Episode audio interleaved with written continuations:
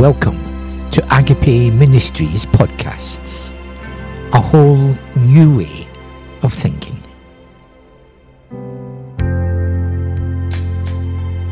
Episode 86, part 2 of the talk given by Frances Hogan on facing up to reality.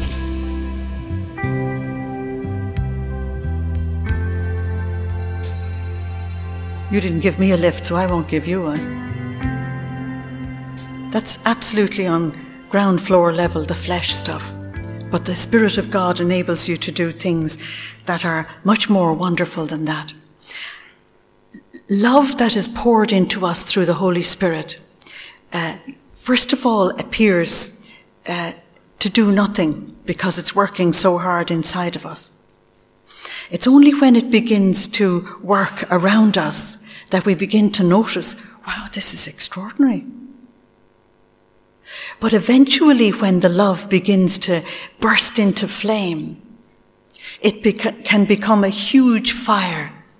St. Therese said, for example, that there were times when she could feel that she was actually burning with this love. St. Gemma Galgani um, used to say that her heart was expanding. And after she died, they uh, opened her up and the heart was totally abnormally big. And she said it was love did it. She said she could feel her heart expanding, taking up more space in her body. Sometimes the saints experienced what Therese called transports of love. Now, there's no possibility of experiencing a transport of love unless you have dealt with the selfishness. Divine love and selfishness will not inhabit the same thing. It just will not. And one of the uh, great sadnesses for me is that while Christians have this possibility of being so filled with the Spirit of God that Jesus said it will burst out of you like a fountain of living water and give life to everything around you. Even though that possibility is there, the incredible thing is the number of Christians who don't look happy. True or false? Now, if we don't look happy, it means we don't feel it because we write everything on our faces, you know. And if we're not feeling it, then there is something wrong in the way we are receiving the Holy Spirit.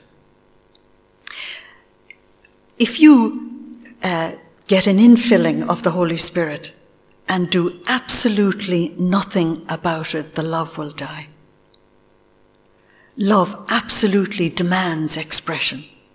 Absolutely demands it.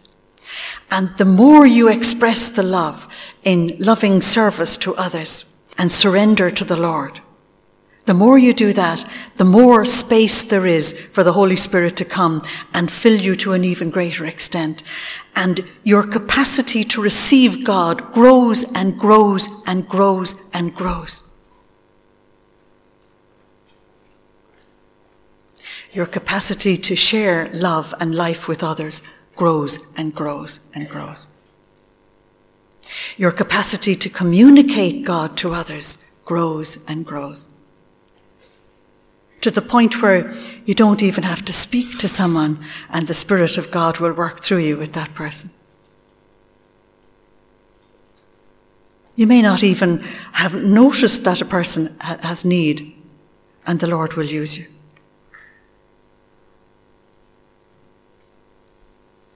But you do have to be receiving the love and you do have to be expressing it.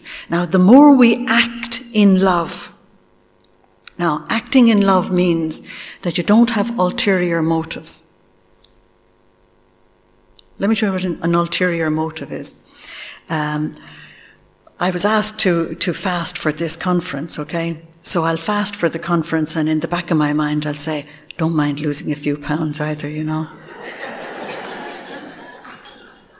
Is that fasting any use? Just lose your few pounds. But if you're going to fast, you actually do it for God. So we have to really sort out the motivation. We might, might make a donation towards charity, and the people at the other end really desperately need the money you're giving them, okay? But you could be doing it like because somebody's looking at you and uh, they'll notice you're giving this big donation. Oh, sorry, it's spoiled. Jesus said, Don't let your left hand know what your right hand is doing. Real love has an extraordinary simplicity about it, and it has an extraordinary love about it. It has a, a an extraordinary um, um, how, what do I want to say? Unselfishness. you're not looking at yourself at all. You're literally only looking at the other person.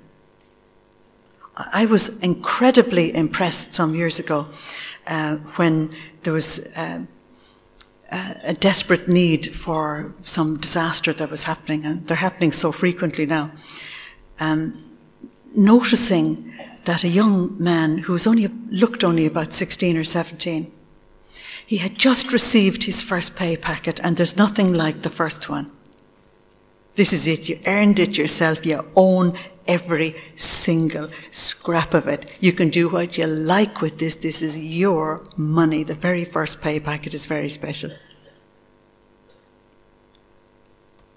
And he took it out of his pocket and he looked at it and put it straight into the thing and left himself with no money to pay the rent for his apartment, or to pay his bills, or to eat. I wasn't supposed to have seen, but I've hawk eyes. I was very impressed. I said, that will truly bless the people at the other end. Because it's given sacrificially. He gave the widow's mite he gave everything. He had nothing for another month. It was absolutely fantastic. But he didn't know anybody noticed. He thought he was just one of a crowd. But it was most impressive. Love has this ability to touch you. And you just say to yourself, no, that's different. That's not ordinary run in the mill. There's something special about this. If someone lays hands on you in pure love, it is just so special that whether you needed a desperate healing or not, the very fact that someone has reached out to you in pure love is the most wonderful consolation you can get on this earth. Because love strengthens you. Love fortifies you against the hard knocks of life. Love consoles you. The very fact that you've met love is something very, very special. And what the Lord wants so that the church will recover is that this love will be let loose among us. Now, Satan always wants to destroy it, to bring in some other thing into it. But you'll always know when love has been interfered with. Love is very pure. It, it is just so pure because it's a, a presence of God. And when you receive it, you feel cleansed. You also feel very, very humble. Very humble. Pure love really is very humbling because you know there's nothing you can do to deserve it, nothing at all. To be the agent of that love for other people is to be a healer per se. Now, I'm not talking about the gift of healing or the ministry of healing. I'm saying you're a healer per se. Because love creates, love heals, love fortifies, love consoles. You take a person who's really grieving and hold them in your arms. Say nothing. Say nothing. Love doesn't have to say anything. Love is its own reward. Let the love heal them. What the Holy Spirit wants to bring out in us is this incredible fruit of love. But the fruit of love doesn't appear overnight. The last thing that appears on the tree is the fruit. You get all the other growth first. You have to get the leaves and the flowers and eventually the fruit. And when the fruit comes, first of all, it's very small and it's not edible. The fruit has to grow to its proper size and it has to receive enough of the sunshine for it to become sweet so that its very eating is consoling. And it is the fruit of the Spirit that the Lord wants to bring out of us so that the body of Christ is able to give this wonderful thing to the society around us that's falling apart. Because what's happening around us in the world today is that love is dying. Love has been sinned against. Love is dying. And when love is dying, nothing is possible. You can throw any amount of money you like at the health service, it's not going to work. Is it? No. But let someone come to help the sick who has love in their hearts, and everything begins to change everything begins to change. We can think of all kinds of solutions when love is present. We can think of nothing when love is absent.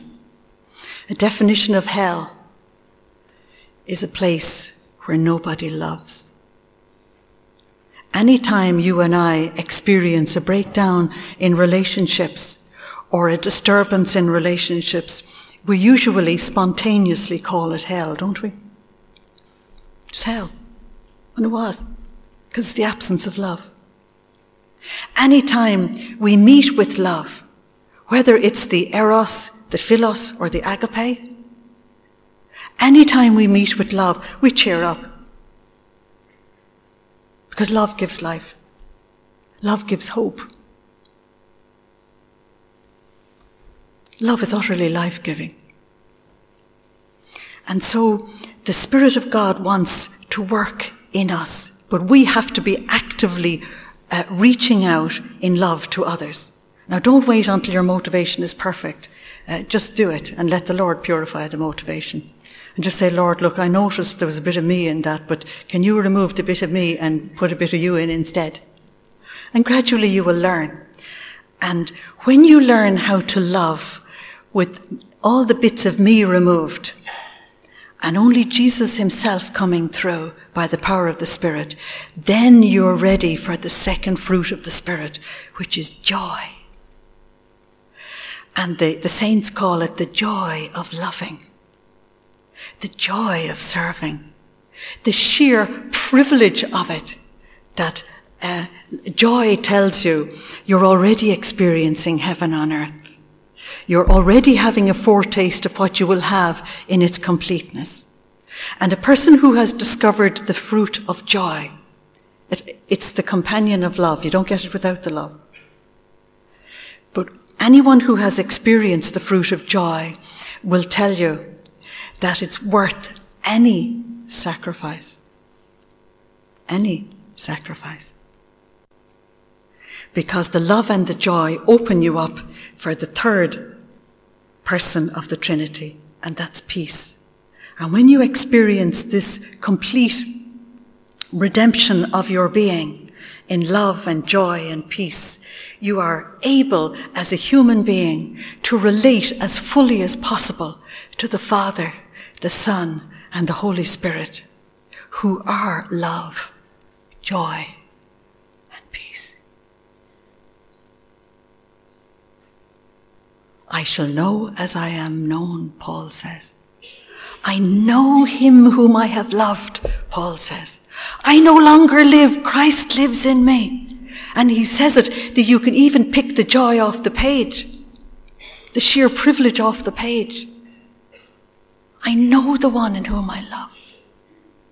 And when St. John tries to tell you uh, something about Jesus at the beginning of his first letter, and he's writing this probably 50 or 60 years later, you can still pick up the extraordinary joy that he has. And I'll finish with this. And don't forget that you can ask for it all at Mass. Don't forget. You can ask before then as well. Something which has existed since the beginning, that we have heard with our own ears, understood, that we've seen with our own eyes, that we've watched, that we've touched with our own hands. The Word who is life. This is our subject. That life was made visible in the incarnation, understood. We saw it and we are giving our testimony, telling you of the eternal life which was with the Father and was made visible to us. What we have seen and heard, we're telling you, so that you too may be in union with us as we are in union with the Father through his Son, Jesus Christ. There you've got the body of Christ with the relationships right. And experiencing what Jesus said in uh, John 15 9. As the Father has loved me, so in exactly the same way I love you. That means you're loved infinitely, absolutely, unconditionally, eternally.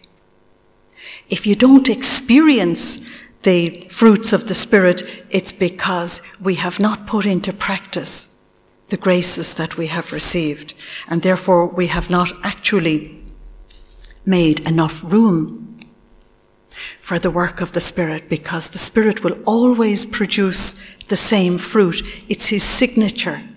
I was here. It's His signature. You'll always know. These fruits will be in this person's life. And you'll meet that person, and gradually over the years, they will become more quiet in themselves, more joyful, more confident. I remember uh, uh, speaking in a parish uh, in Worcester many years ago, and I shared one of what I call my treasures like this. And uh, I thought, oh, I don't know how many in the congregation will really grasp what I'm saying. And when I was finished, a lady who looked to me in her late 80s walked up the centre of the church and I said to the priest, Oh, don't go anywhere. She's probably going to tick me off. and she came up and she looked at me and she said, Imagine a young thing like you knows that. and I was absolutely thrilled. There was one generation who had broken through to this and didn't know that another generation had broken through. But of course, you need the older generation to have broken through to pass on to the next generations. So it's essential for the younger people that you break through. It's essential that they can look and say, that's what it is. There's the signature of the Spirit. Isn't that a wonderful thing to talk about on the day of Pentecost?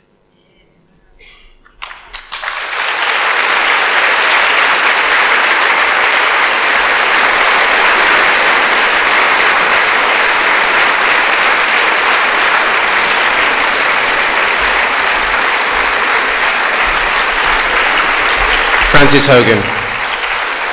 Thank you, Frances.